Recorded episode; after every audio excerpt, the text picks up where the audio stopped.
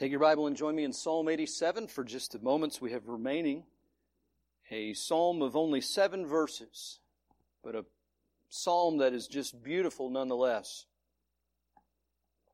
You know, every nation has a national anthem. They have something that they they sing for their national pride, and we have that as Americans. We stand out of reverence for the Pledge of Allegiance, and we place our hands over our heart when we sing our national anthem. And though I was never there, in the words of Francis Scott Key, I can relive that very moment at Fort McHenry when uh, our, our nation saw part of its birth. And we are reminded of the great sacrifice that it took to have our country. The foundation was laid in the blood of those that laid down their lives so that we could have our freedom. Well, as an American, I can relate with that patriotic feeling. But as a believer, I have another anthem. And this anthem I sing is from Psalm 87. John Newton understood this anthem. One of the most familiar hymns he wrote apart from Amazing Grace was one that we opened with when we sang. It's taken right from this psalm. He kind of moved the words just a little bit, but you can see his phrase, glorious things of thee are spoken if we're not in tune with the psalmist, much of what is said about Psalm 87, reading it remains an enigma. As I was studying for this uh, message, I read, an, I read an account. You know, we do scripture readings in our Sunday morning services, and so we'll have someone come and, and read. Well, there was another church that was doing a scripture reading, and and uh, the preacher that was going to preach that day uh, was preaching from Psalm 87. And uh, the the man from the congregation got up, and the, the preacher said, "You know, I was a little, I was a little uh, not sure of what to expect because uh, he was in the in the West when he was getting ready to preach as an evangelist, and he was going to cover Psalm 87." And the man approached the pulpit, and you know he had a real burly look to him. The guy described him as almost like a Marlboro man kind of look, and real gruff and and uh, husky. And and he approaches the pulpit, and and he gets ready to do the scripture reading and i can't remember all that he said word for word but the essence of what he said was you know last night uh, i read through this psalm a, a, few times psalm 87 and you know i was doing the scripture reading today. I, I read through it and it, it, didn't make sense then. And it, i read through it again this morning before i came and it still didn't make sense and by this time, you know, the preacher's going, oh no.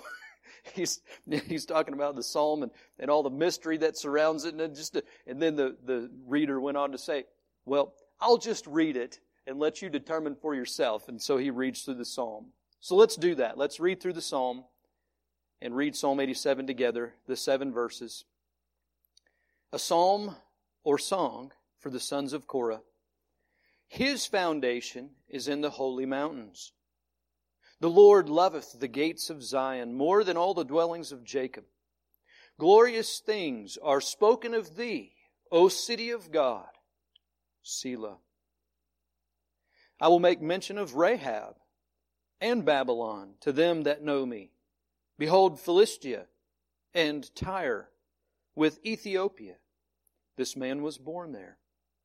And of Zion it shall be said, this and that man was born in her, and the highest himself shall establish her. The Lord shall count when he writeth up the people that this man was born there. Selah. As well the singers and the, as the players on instruments shall be there. All my springs are in thee. So the man got done reading. He looked at the congregation and said, See? Now you figure it out. And stepped down.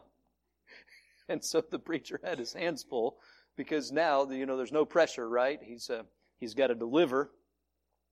And hopefully I can help you understand the psalm a little bit better than that gentleman that did that scripture reading that morning for that congregation. Psalm 87, the enigma that shrouds it. I think if we'll put on our our uh, scripture glasses and we'll see some things that are that are here prophetically. I think this psalm will become near and dear to our heart like it was John Newton when he penned, Glorious things of thee are, smoke, are spoken. Zion, city of our God. What is this Zion? Now, I've had the privilege to be able to travel to Zion, earthly Zion. And I've been able to stand in the streets of Jerusalem and walk the streets of Jerusalem. And I can share stories with my time there, but I think just to leave it on an earthly level and not realize the spiritual truth that the Lord would have for us would be to, to not reach the levels of the deepness of the spiritual truth of this psalm. Because as I sang, there's a city whose builder and maker is God. Now that song is an artist's rendition of, of his dream that he went to this city called Glory. And he begins to talk about some of the things that are there. And I want to encourage you to think about a Jerusalem that John writes about coming down from the heavens, adorned as a bride coming from her chamber. Here comes the bride. Here comes the beautiful city of God in all of its splendor, in all of its glory. And let's look at Psalm 87. The mayor of Jerusalem, at one point in time, his uh, name was Teddy Kollek, and his co author expressed natural wonder at the surprising greatness of their 4,000 year old city. Listen to his words. Archaeologists and historians have long wondered why Jerusalem should have been established where it was and why it should have become great. Yeah, I wonder that too. I've been there. There's not much around there. So listen to his explanation. He says, It enjoys none of the physical features which favored the advancement and prosperity of other important cities in the world. It stands at the head of no great river. It overlooks no great harbor. It commands no great highway, no crossroads. It's not close to any abundant sources of water, often the major reason for the establishment of a settlement. Though one main natural spring offered a modest supply, it possesses no mineral riches. It is off the main trade routes. It held no strategic key to the conquest of vast areas prized by the ancient warring empires. Indeed, it was blessed neither with neither special economic nor topographic virtues which might explain why it should have ever become more than a small anonymous mountain village with a fate any different from that of most contemporary villages which have long since vanished. Jerusalem, Zion. What's so special about Jerusalem? Even the mayor noted all these things that are against its remaining even to this day. And yet I submit to you that of all the cities of the earth, there's no city more precious than Jerusalem. Jerusalem. Why? What makes it so special? Well, the reason for its greatness, of course, is found right here in this psalm. His foundation is in the holy mountains. The Lord loveth the gates of Zion more than all the dwellings of Jacob. There's nowhere else that Jacob could have pitched his tent but in Zion that the Lord would have loved more. Beersheba? No. Horeb? No. Nebo? No. Jericho? No. No other place. Jerusalem is where he chose to put his name there. So you want the answer to the question? What makes Jerusalem so great? There's no other explanation except God did it. Is that not amazing? Is that not such a tribute and a testimony to the inspiration of Scripture? This obscure, out of the way little city that, that becomes something because God decided to set His name there? This is the God of gods that we're dealing with. This is the God that, that all the other gods, there's no comparison. Psalm 86 taught us about His incomparability and the fact that God set his name there. Makes this an amazing city. You think about what God has done even in our day. Since 1947, a more recent history, if you will, on, on this city.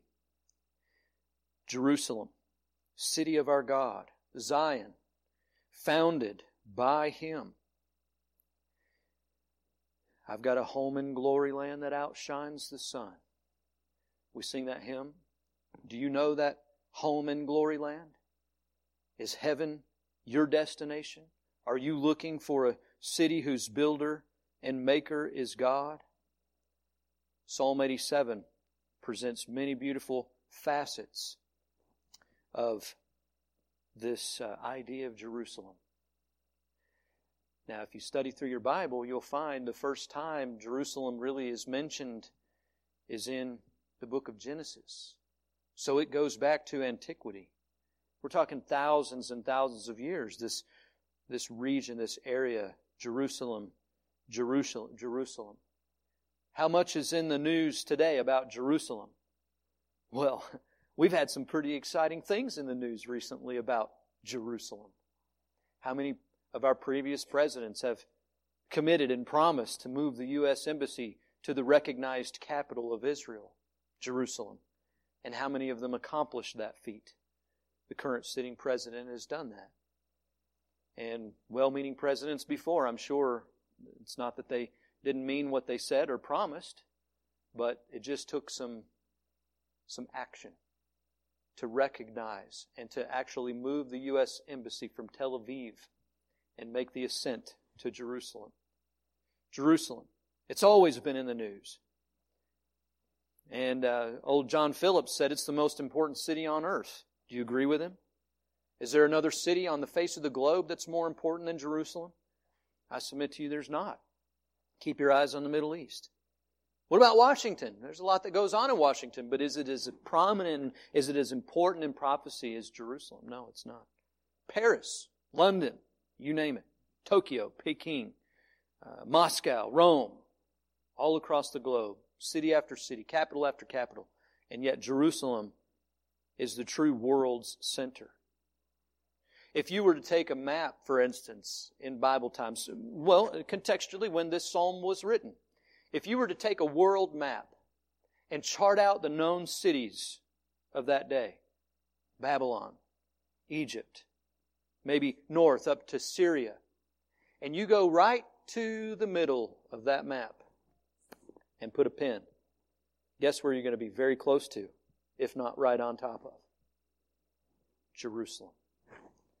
And so it is the center focus, even of the world today. Our eyes are all fixed on what's going to happen in the Middle East.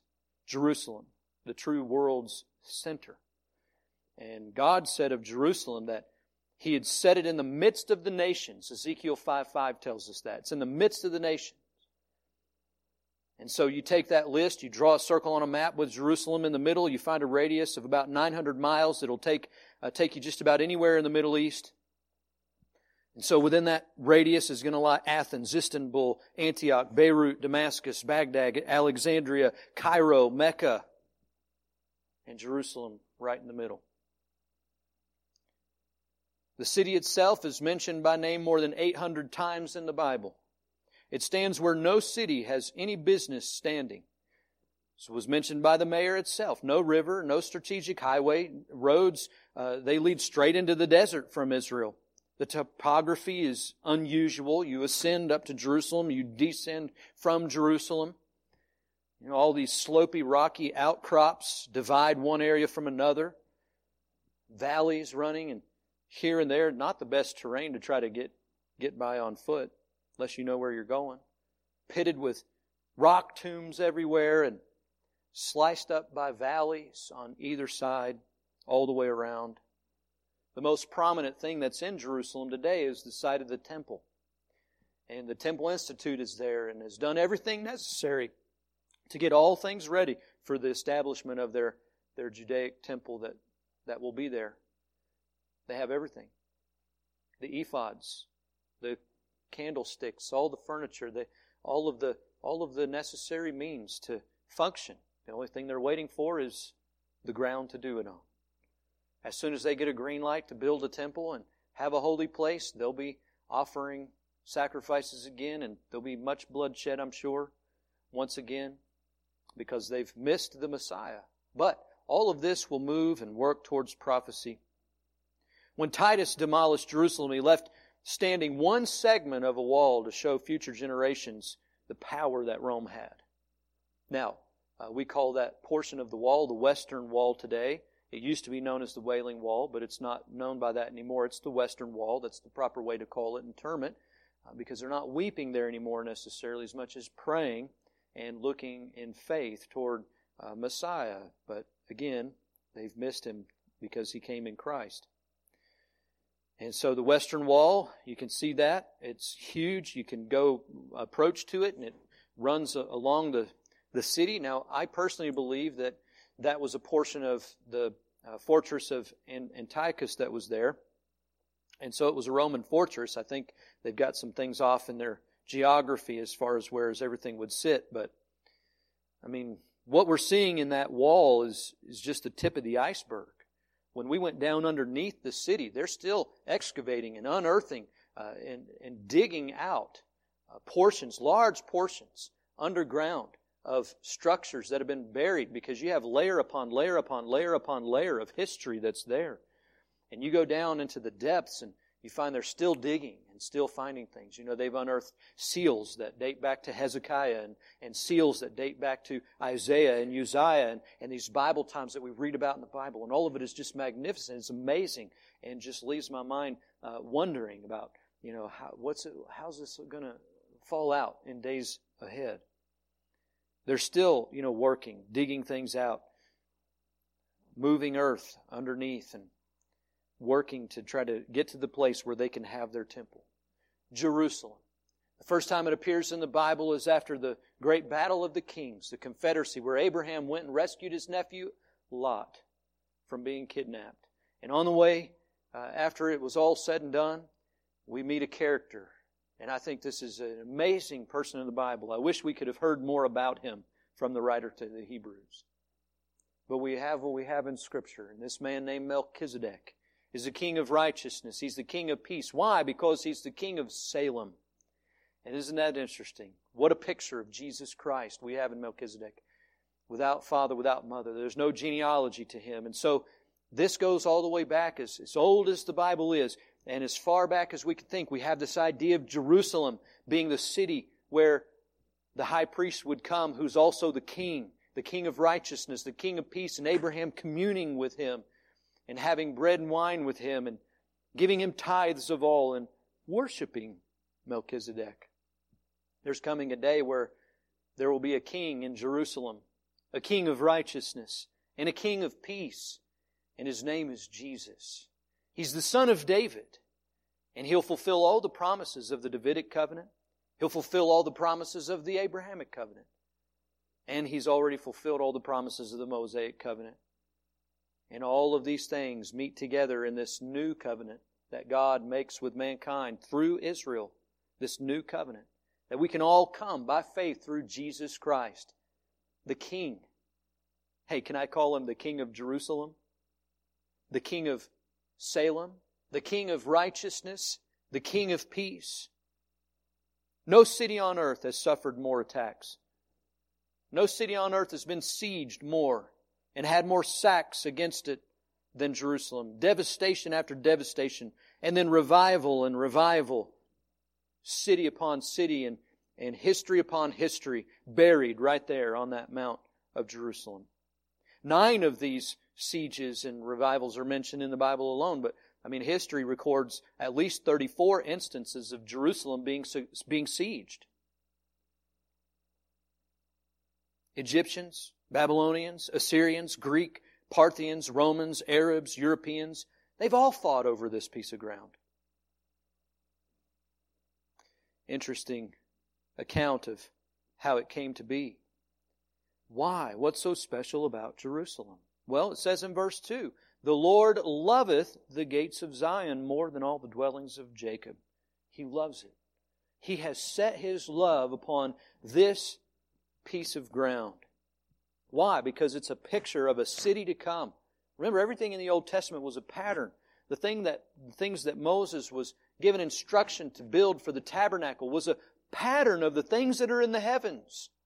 And so it helps us understand and learn more about our God the God of the Bible when we observe some things about Jerusalem.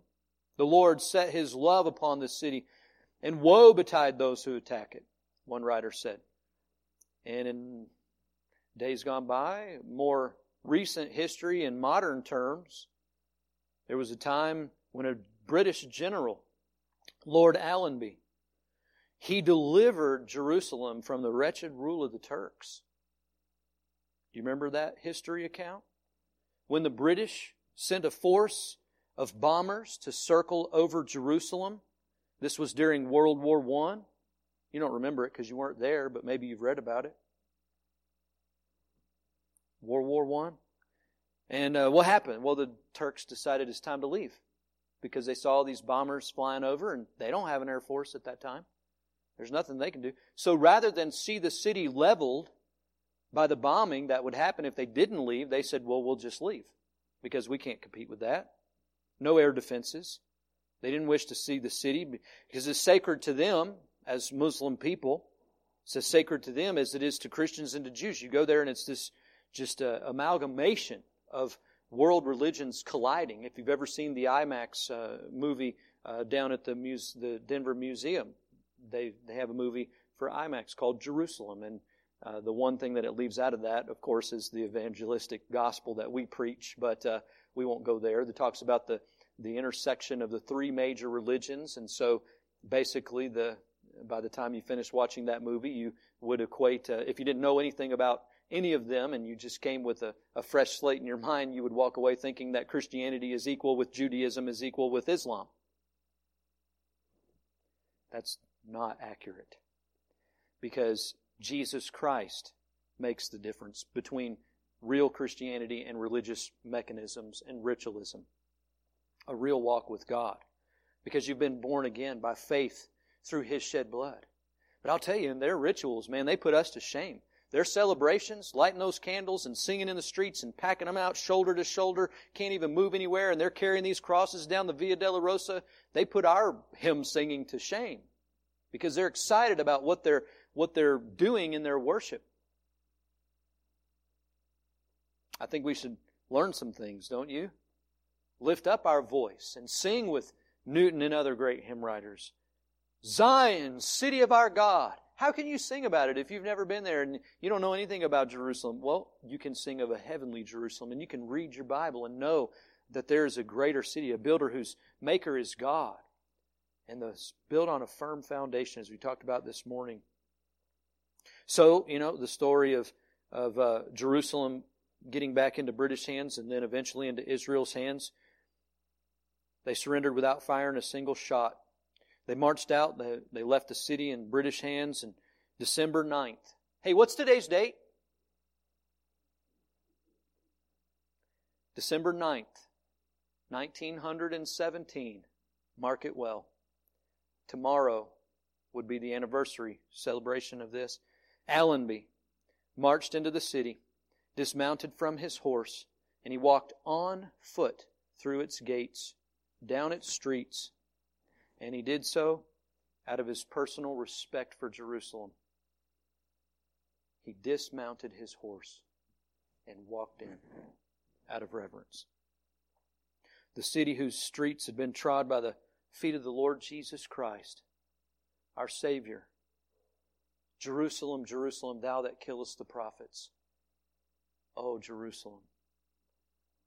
What affection as the Lord sits outside the city that he put he's he decided to love and put his name there knowing that they were going to put him to death right there in Jerusalem. Are you connecting the bigger dots? Melchizedek, Jesus Christ coming, setting his name there. Where was Jesus Christ crucified? Out of all the cities of the earth he could have been killed in. He could have died in. He set his face to go to Zion, city of our God. You see, this city, our redemption hinges on this location. Because without Christ and the crucifixion, death, burial, and resurrection and ascension of our Savior from this city, from this point, we don't have our faith. Allenby was a devout Christian. He knew The Lord loveth the gates of Zion more than all the dwellings of Jacob. So he had no wish to ride a war horse through the gates and pass on that the, the Lord Jesus Christ, his Savior, had walked on foot. As we look at the psalm, some simple observations you could make regarding the psalm. Notice first off, Zion, the glorious city of God in verses 1 through 3. And secondly, the new life, being born again, if you will, the grand privilege of citizenry there. To be able to under, understand some of the things about the psalm, we need to understand its place in the book of the Psalter as we continue savoring the Psalter. In many ways, this is a messianic psalm. In fact, I believe it was Baxter in his Explore the Book listed this psalm as a messianic psalm in the list of the categories of psalms he gave. I agree with him. This is a very messianic psalm. It has much to say about the millennium.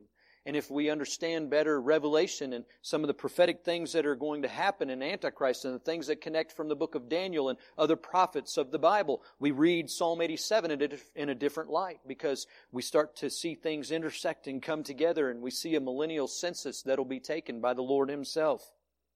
And so I do take a prophetic approach to this psalm. It looks down the ages to the coming of our Lord Jesus Christ to reign in power and glory to a time when He'll set up again the throne of David in Jerusalem and He'll reign, as the Bible says, from the river to the ends of the earth. Our Christ will reign there. He'll destroy the armies of the beast at Megiddo. He'll purge the world of the ungodly in the valley of Jehoshaphat, right there outside Jerusalem. He'll send a remnant of the nations back to their ravaged lands. He'll renovate the planet, restore it to its Edenic splendor. He'll set up thrones in Jerusalem. What are these thrones in Jerusalem for? The twelve, the twelve apostles who will judge the tribes of Israel. The Jewish people, they're going to be his ministers of state, his ambassadors to the nations of the world, the, ex, the executors to the throne, if you will. His people will be that. And the 12 apostles and the, the church, in essence, will be over them, and then Christ will be over all.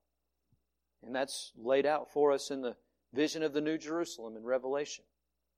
It has foundations, it has gates, and they're distinct one from another. But the apostles are said to be judging the 12 tribes of Israel with the Lord Jesus Christ, ruling and reigning with a rod of iron. And so while Israel will be his representative on the earth, we'll have a part to play there as well as believers. Not confusing the two and making sure we understand we have the right glasses on, as we've mentioned in previous Psalms. But then the Lord's going to take a roll call of the nations, as old Phillips put it in his commentary. It'll be written into the millennial records that this man came from Egypt, that one came from Babylon, but those born in the city of Jerusalem, it'll be said, according to this psalm, this and that man was born in her. Hey, where were you born? Did you get to pick that place? I don't know if you did. We need to talk because I didn't get to pick the place where I was born. I was born in some obscure county in the backwoods of Georgia. Not really the backwoods because it's a bustling city now. But where were you born? You didn't get to pick that place. You see, this is part of the sovereignty of God as to where you were born. And for someone in the millennial reign of Jesus Christ to be able to say, I was born in Jerusalem, what a privilege. Because there's no other city on the earth going to be like that city when the Lord Jesus Christ rules and reigns there from the throne of David. And so, right after that, you can divide the psalm by the two Selahs. There's a Selah after verse 3 and a Selah after verse 6. And so you can see the two verses of the song right there. And that's a good place to stop and think, isn't it?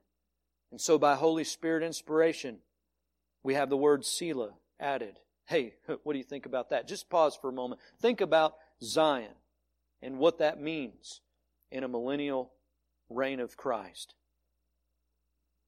To have your name entered as a citizen by birth of Jerusalem. I am so thankful that I am an American citizen by birth. If I wasn't, I'd be the first one in line to go get naturalized and go through the process to become a citizen of America. And, you know, I could say, well, if I wasn't born there, I got there as fast as I could, like many people say about Colorado. I'm not a native, but I got here as quick as I could. And those who were here before that say, well, why don't you leave as quick as you came? I'm just kidding. I've heard that too. we want to be kind. But, uh, but boy, what a place. I mean, there's no other state in our union like Colorado. And I pray for Colorado. I, I pray that God will turn Colorado around in many ways, but God's not finished here in this state. He's not finished in our country. And He's sure not finished with His program for the rest of the world. But one day, Jerusalem will be where Christ sits and reigns. And so a special touch of glory. In an age when glory is as common as the sunlit sky, Philip said. Where were you born? Where were you privileged to be birthed? And so the Lord's going to take the census. He's going to do the count. The Lord shall count when he writeth up the people that this man was born there, Selah. And so as we look at Psalm 87, I hope that you can see there's a very prophetic element to this psalm. It looks ahead to what God has yet to do. And so there's going to be ranks in God's kingdom. What rank will you have? Well, it determines, it'll be determined by how you live your life for Christ down here. There's going to be ranks. the Jews, they'll rule the world. The Twelve apostles rule the Jews. The church will rule in the heavenlies. Christ will reign supreme. That's how the ranks will fall out. And one of the honored ranks in the kingdom will be to be Jerusalem born. Oh, that city. I was born there. Well, that's talking about physical Jerusalem, but I'm thankful to tell you that the Bible says if you believe on the Lord Jesus Christ and come by faith to Him, in John chapter 1 and verse number 12, it says, As many as received Him, the Lord Jesus Christ, to them gave He power or authority to be called the sons of God. We sing that song, My name is written there. Is your name written down on those rolls? Are you on the Lord's census? Is your name in the Lamb's book of life? If so, then we read in the Revelation where the twelve apostles have their names inscribed on those on those gates and twelve tribes and the foundations, the names are written. And so God has a roll book and He has a census book that He's going to take. And uh, all my springs are in Thee. All my springs. Well, a spring speaks of a life giving source. And where do we find eternal life but through the death, burial, and resurrection of the Lord Jesus Christ who died in Jerusalem? And that hadn't even occurred yet when the psalmist wrote this psalm. It's forward looking to what God would do there in that place that he chose to set his name. Now, there's some things in the psalm that if we're not careful, we'll get distracted on and spend probably too much time trying to wrestle things uh, about to make them fit where we are trying to theologically make them go. Verse number four is an interesting verse. But if you'll notice, verse number four, there's something that sits right in the middle of the entire thought. Who's Rahab here? That's a good question. When you figure it out, let me know if you can be dogmatic about it. I've read all kinds of ideas. Uh, my personal idea is that we're dealing with geographic locations. So, um, you know, Rahab was in Jericho. So I have no problem seeing this as a location of Jericho and then Babylon, and you're talking about all these other cities. And but Rahab has also been. You could translate it from the Hebrew as as some sea creature that uh, the Lord conquered. It also talks about dividing the the uh, the sea when He conquered the other gods of the world by the Exodus. Uh, that's been mentioned about Rahab. So what I'm saying is, don't let it distract you. The word Rahab is here, but uh, don't get it caught up with the whole uh, with the whole incident with the spies of Jericho and all of that, because of the Hebrew word uh, simply means pride or proud. And so, who was proud against God? Uh, well, the devil was, and Lucifer fell because of his pride. And so, Rahab, uh, I'll make mention of Rahab and Babylon to them that know me. Behold, Philistia and Tyre with Ethiopia. And note this phrase. This man was born there. Verse number five. And of Zion it shall be said, this and that man was born in her. Do you see the phrase, was born in her? And then look at verse number six. The Lord shall count when he writeth up the people that this man was born there. So a key to the structure of the psalm is noting the words born there. Uh, was there as, as the psalm unfolds.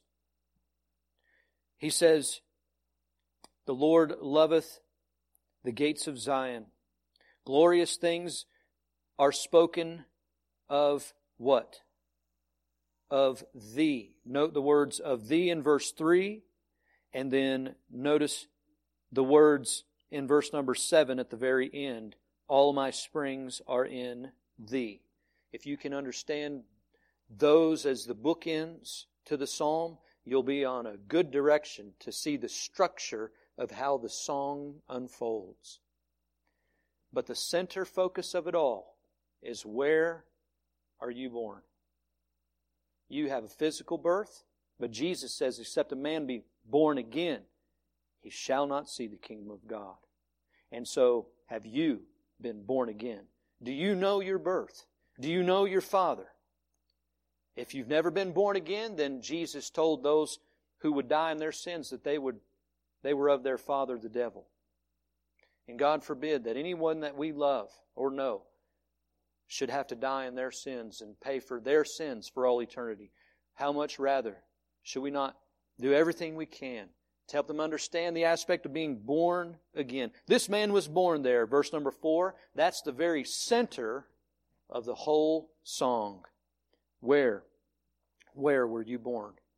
Notice this glorious city of God. There's a firm foundation in verse number one. God has set his steadfast love on her in verse number two. And there's a resounding praise that goes out through the ends of the earth for this city in verse number three.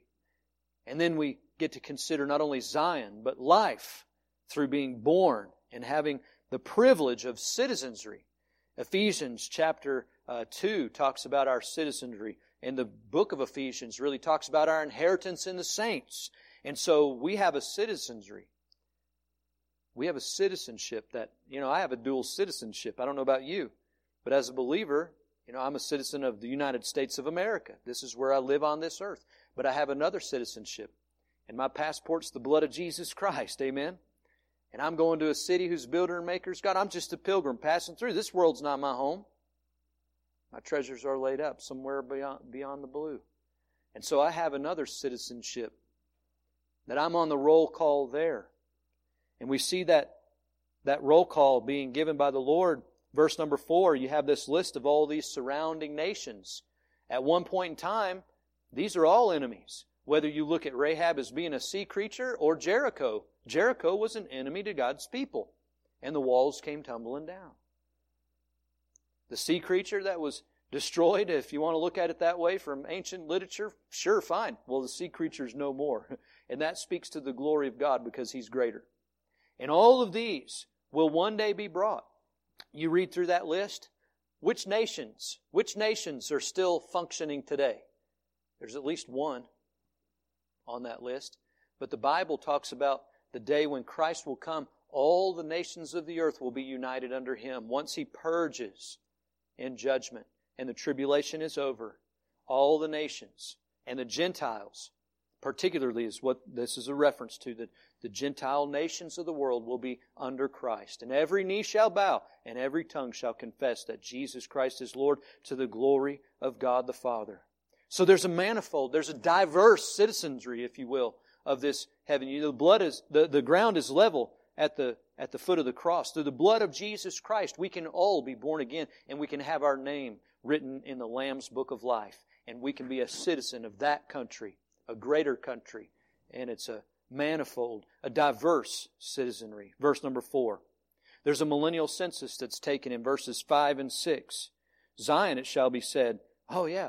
We talk about where people were born and things even in our day. But how more important would it be in the day of the psalmist when he's writing it? Oh, where were you born? Where, from whence dost thou hail? That's how they used to say it in the Middle Ages, right? From whence dost thou hail? We don't talk like that anymore. We just say, hey, where are you from? hey, where are you from? And that's a great thing to talk about, isn't it? I'm, I'm not ashamed of where I came from. I'm not ashamed of where I was born because God chose that I would be there and He chose the family that I would be part of. And the birth was, was uh, of Him. You know, the whole reason I'm here is because uh, God gave conception and life came through Him and now, not only do I have physical life, but as I said, I've been born again through Jesus Christ. Notice this is the, the praise, the it shall be said. That's future tense. There's a prophetic future. This and that man was born in her, and the highest himself shall establish her. Who's going to do this? God will. God will do it. Who's going to take the census? The Lord shall count. We read about census in the Bible, and, and uh, we're coming up on 2020. We're about to go through another census time here in our country. And uh, you read about the book of Numbers. That's basically a census of the children of Israel coming out of Egypt. David took a few counts. One of them was sin because uh, the, his, his adversary stood up against him and provoked him and tempted him to number and to go forth in his own strength rather than trust God. And, but here the Lord is going to count. And I guarantee you, He knows every hair on our head. He'll not miss a single name. He'll take a perfect census, unlike the one that's about to roll out here in 2020. I'll let that sleeping dog lie. Too late, I woke him up. When He writeth up the people that this man was born there. Hey, just stop and think about that. Think about the millennial reign of Christ. As well as the singers and the players on instruments shall be there. I love my King James Bible, amen. It says singers and it says players. I know David danced, danced through the streets when they brought the ark into Jerusalem. That's one of the key moments in Jerusalem's history, by the way. Without David, we wouldn't have God's name being on Jerusalem, would we? See, it all works according to the sovereignty of God. But my Bible says singers and players. If you want to interpret that as dancing, I don't know if I'll go along with you on that too much, but singers. Can I just summarize it this way? Whether you're singing or playing or, yeah, uh, a Hebrew person, I mean, you go to Jerusalem now, you see them dancing in the streets. We saw them dancing to the bar mitzvah that we, you know, we watched and they got a little snippet of a video and they just get excited about that and they make a big deal of it. And so dancing is not the connotation that we think of as dancing today that, you know, I would agree with old Billy Sunday on. We need some more strong preaching against that kind of dancing. Amen. Because that dancing's of the world. That dancing is, is, uh, is nothing but lust of the flesh and lust of the eyes and pride of life. But when you're celebrating and you can't help but, but just be emotionally moved by what God's done for you, then you're in a state of celebration. And that's what we're seeing here. And all the world will celebrate under the reign of Jesus Christ because sin will be done with and he'll rule with a rod of iron. All my springs are in thee. Handfuls on purpose. Old Smith uh, pointed out some verses about the, the spiritual life that's here. He says the springs, the spring of spiritual life, the spring of spiritual power, spring of spiritual life, he quoted Ephesians 2 1. And you which were dead in trespasses and sins hath he quickened. And we have the spring of life through Jesus Christ, the spring of spiritual power. Ye shall be witnesses unto me in Jerusalem and Judea and Samaria unto the uttermost part of the earth. The power of the Holy Ghost. Where does that come from? it begins with Christ at Jerusalem. The spring of spiritual nourishment, Luke 4 4, talks about the Word of God, the spiritual nourishment that comes from there, the spring of eternal enjoyment. Eternal enjoyment. Romans 5:11 talks about all the enjoyment we're going to have spiritually through the Lord Jesus Christ. The spring of spiritual expectation. What is your blessed hope? What do you hang all, all of your faith on? It ought to be on the Word of God. The spring of spiritual expectation. 1 John 3 2. Every man that hath this hope in him purifieth himself even as he is pure. Boy, what a privilege to be loved by the Father as we've been loved. There's a millennial census in verse number 6, verses 5 and 6, but the psalm closes with a messianic celebration. And I invite you to celebrate with me the fact that Jesus Christ is coming again, and through His work, we can say, Glorious things of thee are spoken. Zion, city of our God, he whose word cannot be broken, formed thee for his own abode. Where does the Lord abide? He abides where he sets his name. Where has he chosen to set his name? Jerusalem. Jerusalem. Oh, what a name. City of peace. We're not there yet, are we? But one day the King of peace and the King of righteousness will come. And if your name is written in the Lamb's book of life, you can rejoice and celebrate with us that one day all the earth will know His peace. Not as the world gives, but the peace which pervades and lasts. Zion, the glorious city of God. You understand the great privilege that you have to say that you have your citizenry there whether it's as a Gentile, graft in by belief through Abraham, receiving all the spiritual blessings that way, or whether it was by the sovereignty of God because you were born a Jewish person. You still come by faith through Jesus Christ and recognize that He is the Messiah. He is the Lamb of God that taketh away the sin of the world.